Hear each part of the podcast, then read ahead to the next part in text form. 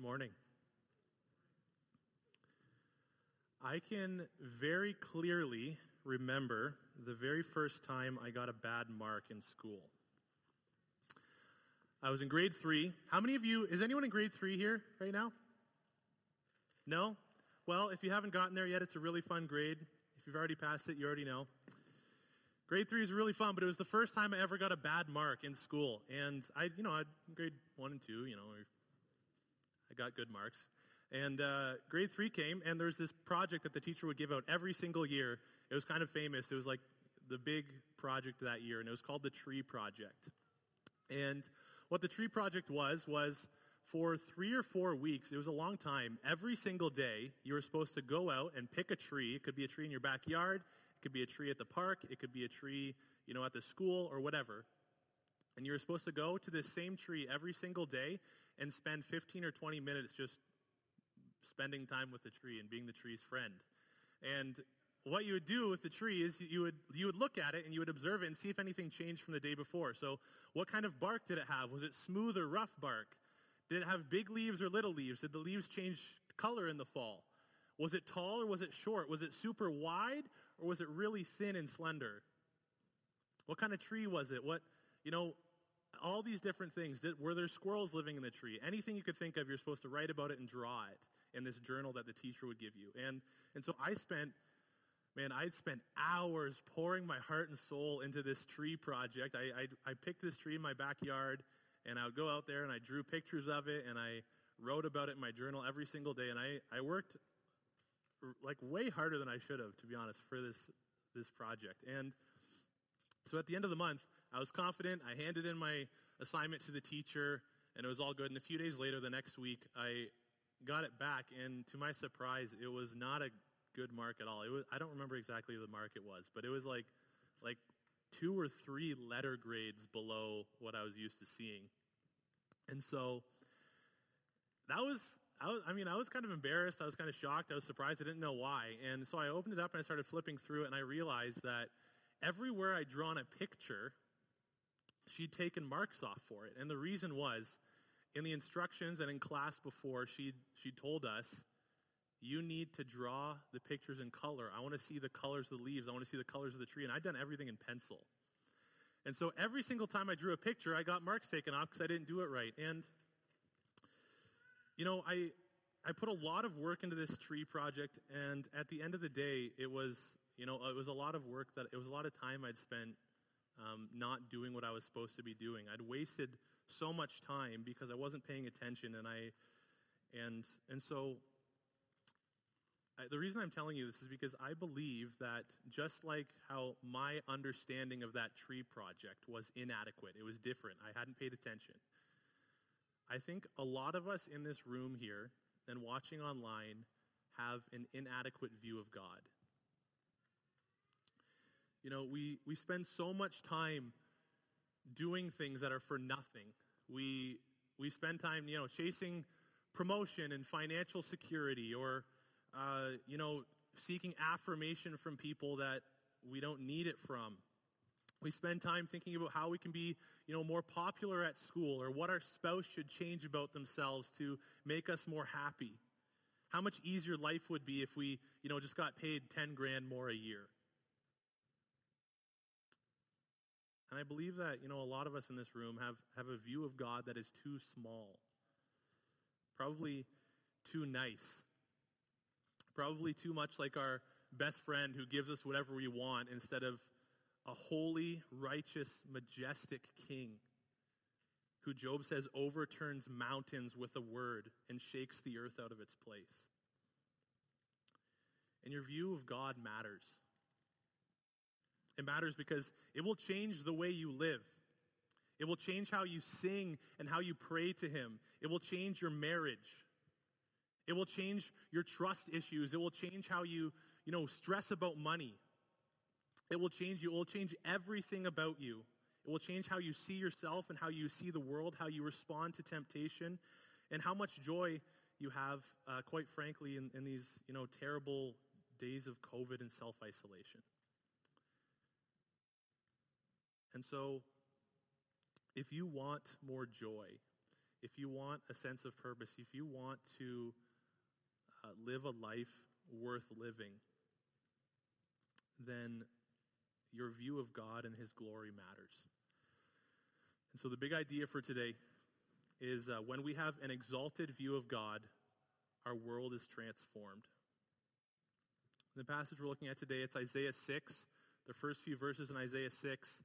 And this is Isaiah speaking first person of a vision he had of the Lord, uh, which functioned as his call into being a prophet to the people of Israel for decades. And so in this passage, uh, we see three characteristics of God, three characteristics of God's glory that uh, change the way we live and transform our world. And so, would you read with me, starting in verse 1, chapter 6? In the year that King Uzziah died, I saw the Lord sitting upon a throne, high and lifted up, and the train of his robe filled the temple. Above him stood the seraphim. Each had six wings. With two he covered his face, and with two he covered his feet, and with two he flew. And one called to another and said, Holy, holy, holy is the Lord of hosts. The whole earth is full of his glory. And the foundations of the threshold shook at the voice of him who called. Those are the seraphim. And the house was filled with smoke. And I said, Woe is me, for I am lost. I am a man of unclean lips, and I dwell in the midst of a people of unclean lips. For my eyes have seen the King, the Lord of hosts. Then one of the seraphim flew to me, having in his hand a burning coal that he had taken with tongs from the altar. And he touched my mouth and said, Behold, this has touched your lips, your guilt is taken away, and your sin atoned for. And I heard the voice of the Lord saying, Who shall I send, and who will go for us? And I said, Here I am, send me. And so here's the first characteristic of God's glory that we see in this passage. Number one, God's glory is earth filling. If our view of God is going to change us, then we need to get a picture of what it is, you know? I could talk for up here for 10 days about God's glory, but if, if no one really understands what God's glory is, if we don't know what God's glory is, then those are 10 days wasted. And so we see here in the first three verses that God's glory fills the earth. Look, at, look down at verse 1 again. It says, In the year that King Uzziah died, I saw the Lord sitting upon a throne, high and lifted up, and the train of his robe filled the temple. The train of his robe fills the temple he's in. Your translation might say the hem of the robe. Uh, either way, it's the very edge of his robe. This isn't the full thing. This is the edge. This is the, you know, the length of it. And it fills the temple. And so this immediately begs the question, how big is God? How massive is this throne? How immense is this temple that he's in? It fills the very edge of his robe is filling the entire throne room. God must be really, really, really big. He's so big that the train of the robe he wears takes up all the space in this temple as he sits high and lifted up on the throne. It's like that uh, scene in, uh, I can't remember the movie now, where Ebenezer Scrooge drops down into the Jolly Giant's throne room and he like almost drowns in the robe because it's so big. That's kind of the picture that you know, comes to mind. His robe is so huge, so massive, it fills the throne room. But Isaiah's vision continues to expand our view of God's glory even more. If you read on in verse 2, it says, Above him stood the seraphim. Each had six wings. With two he covered his face, with two he covered his feet, and with two he flew.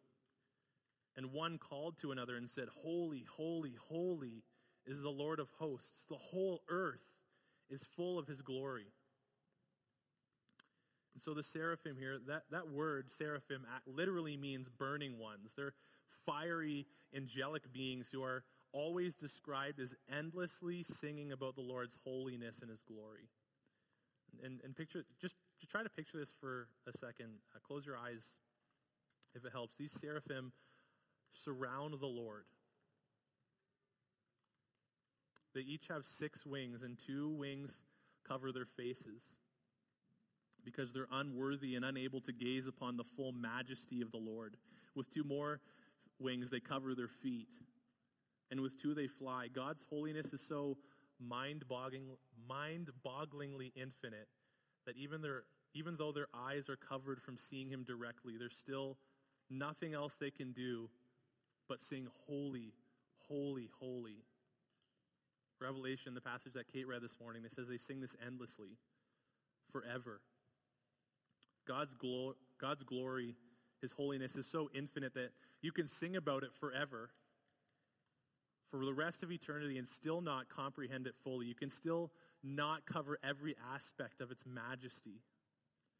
And those seraphim are still there right now, singing, Holy, holy, holy.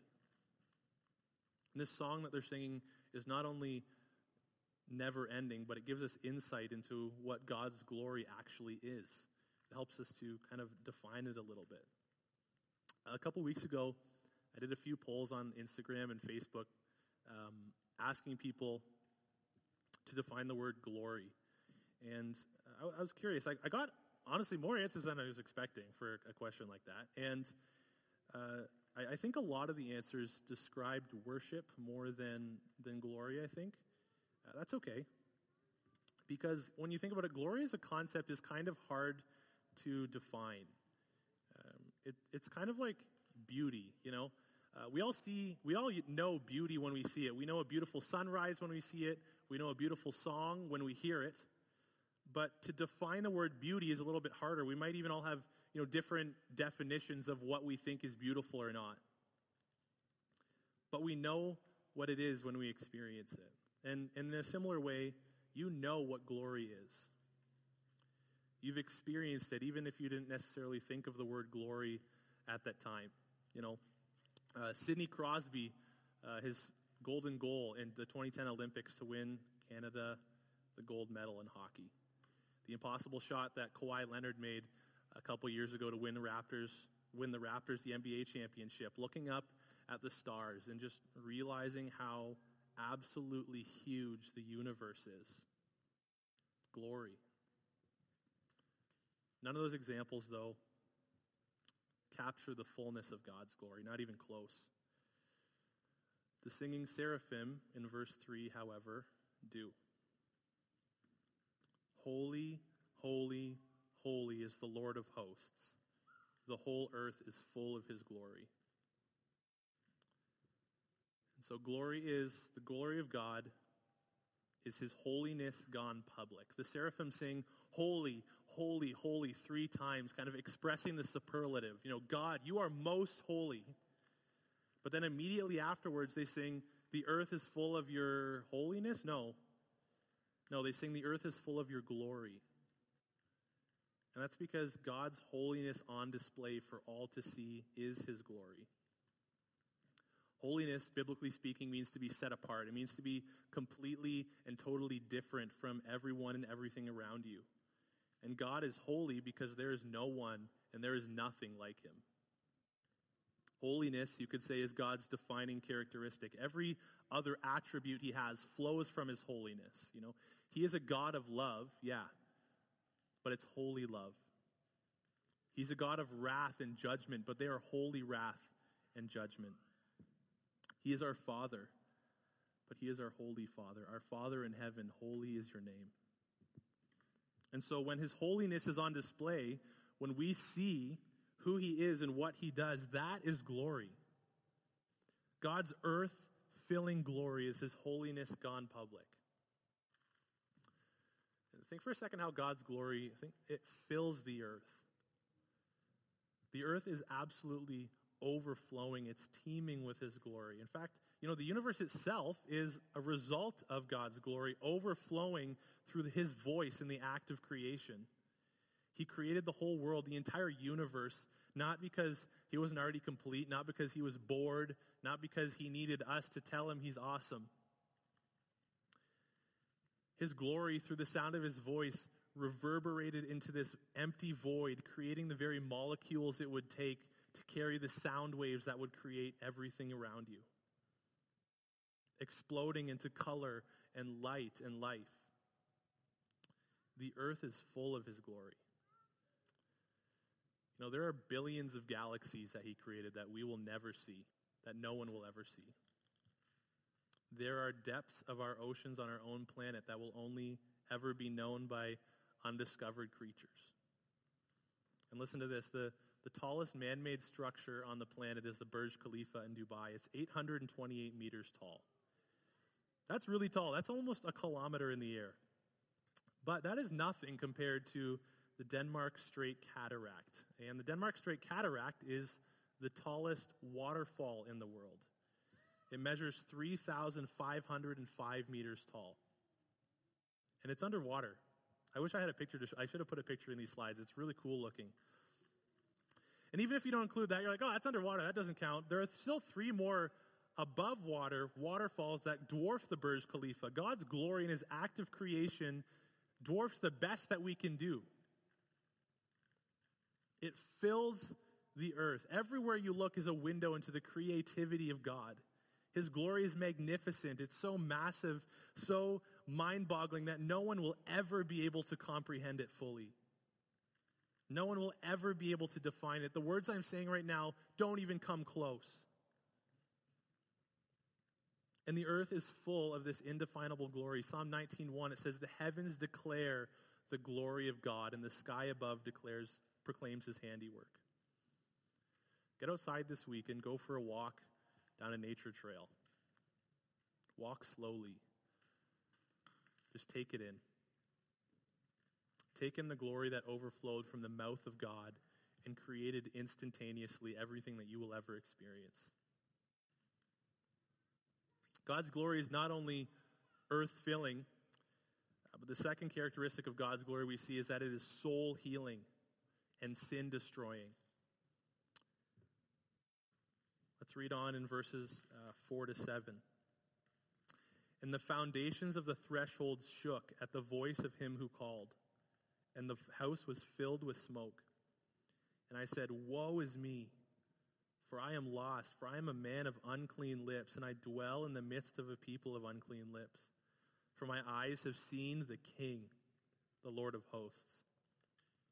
Then one of the seraphim flew to me, having in his hand a burning coal that he'd taken from with tongs from the altar. And he touched my mouth and said, Behold, this has touched your lips. Your guilt is taken away, and your sin atoned for.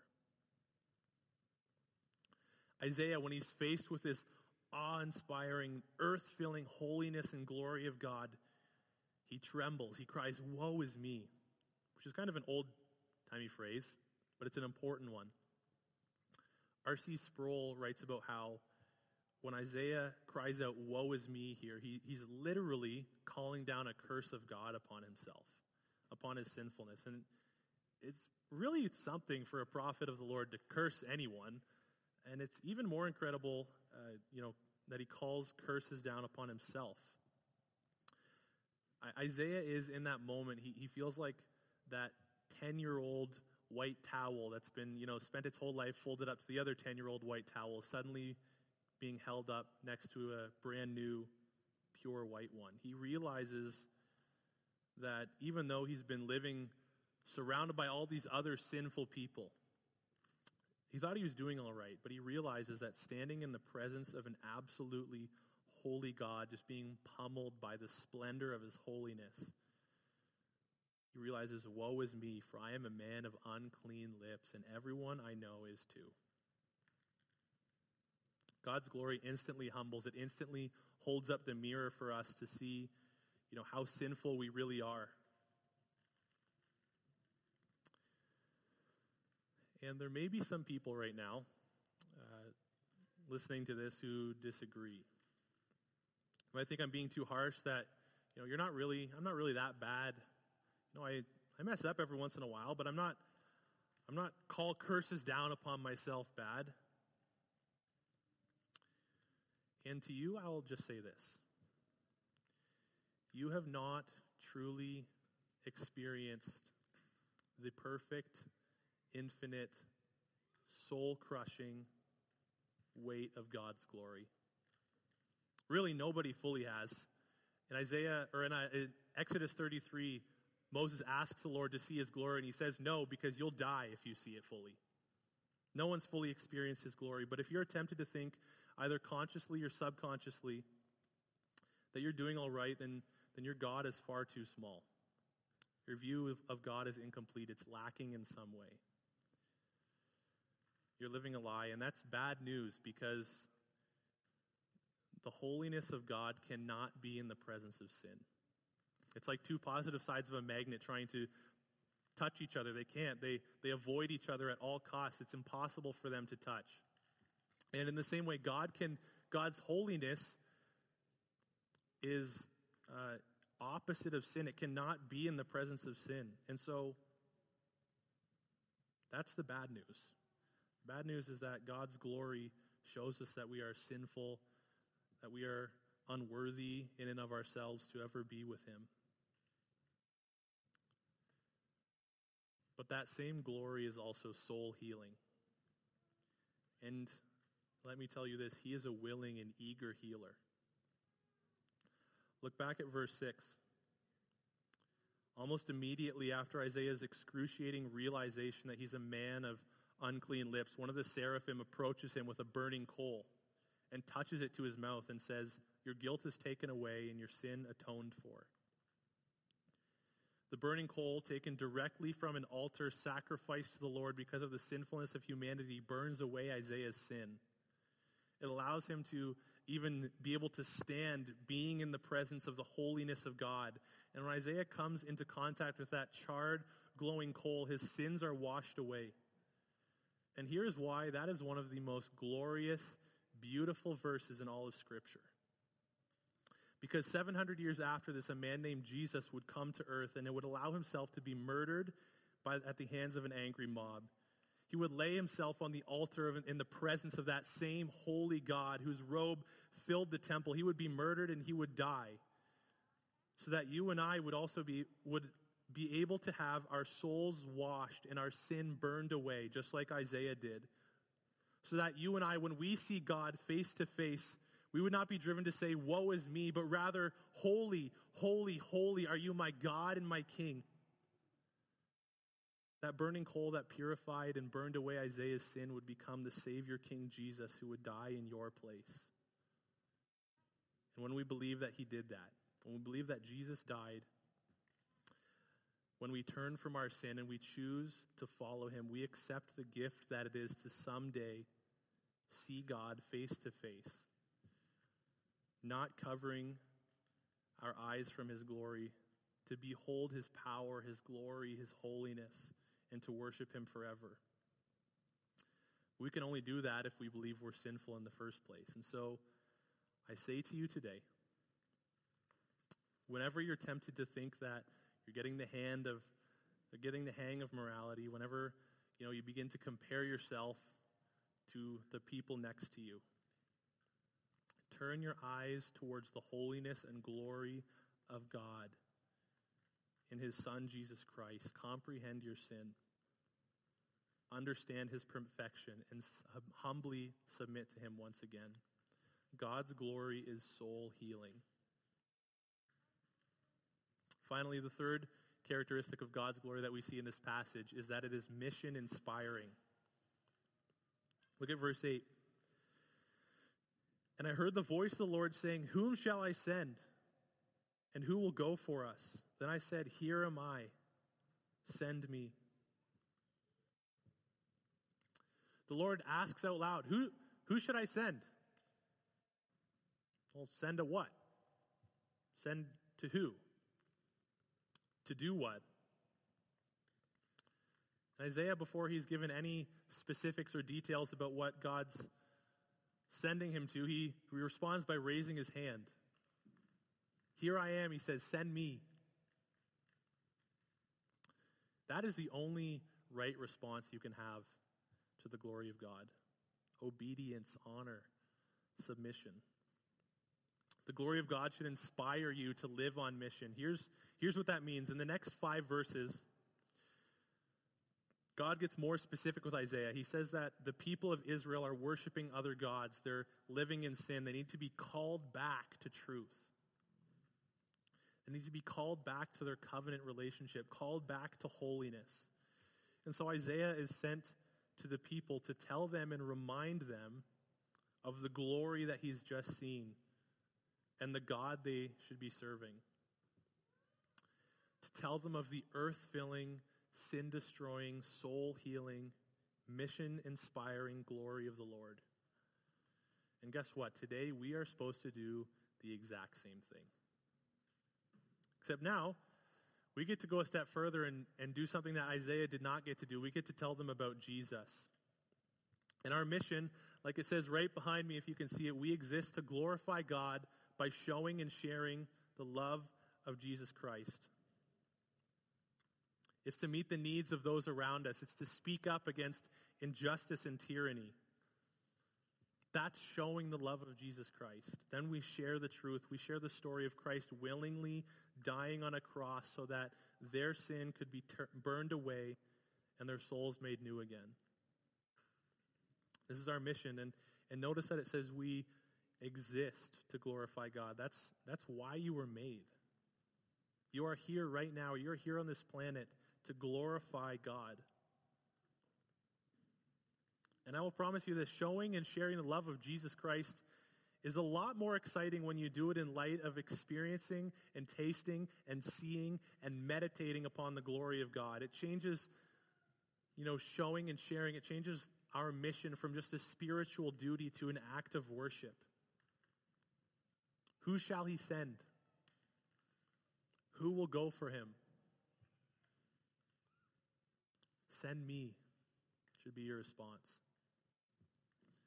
Send me, I will go and I will gladly tell my neighbor about the glory of God. I will plaster it all over my social media. I will meditate upon it day and night. You know why? Because what else? What else will satisfy? What else fills the universe? What else crushes sin and transforms souls? What else?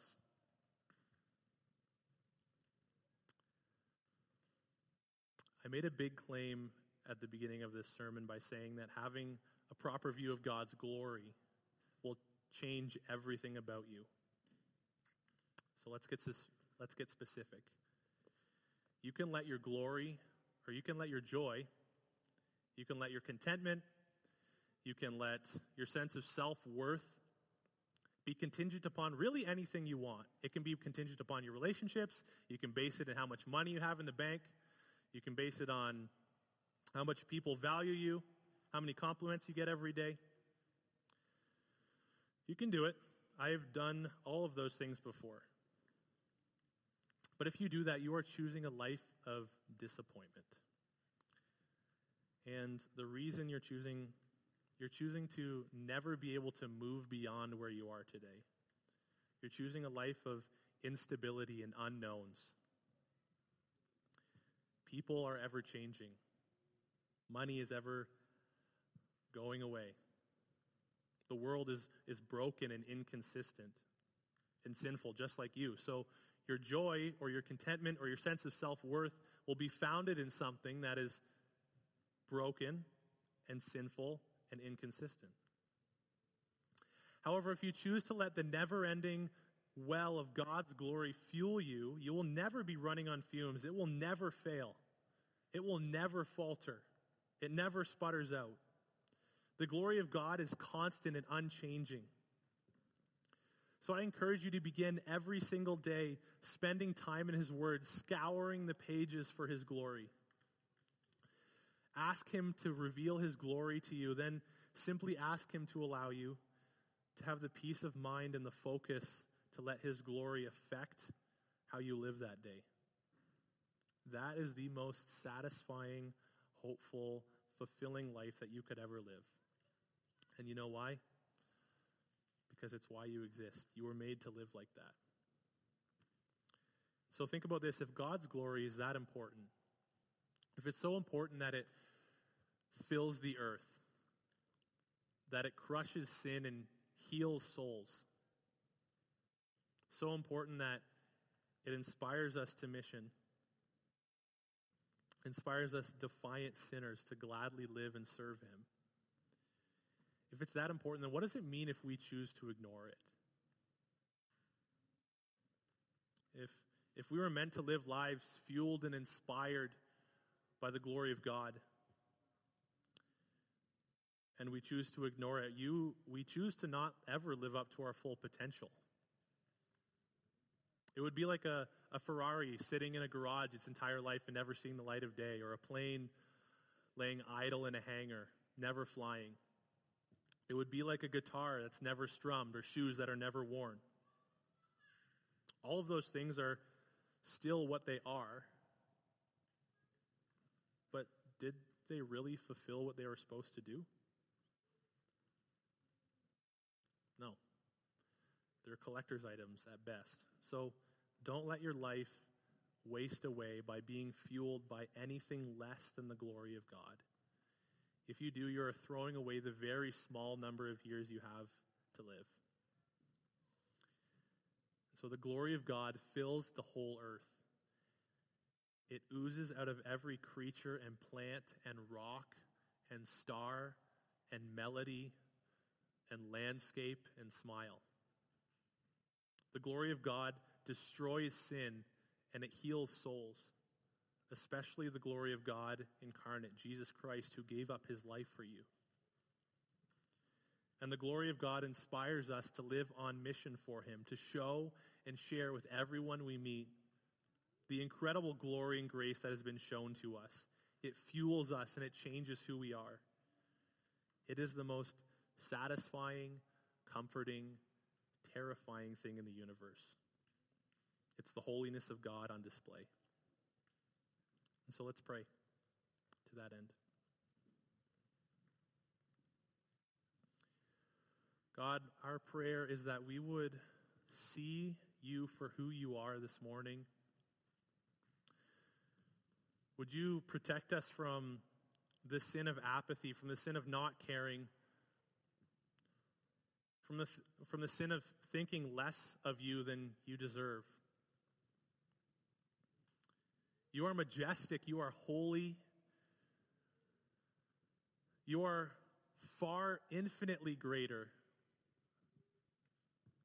than we could ever imagine you to be. And Lord, we cannot wait for the day where we get to see your glory face to face in paradise.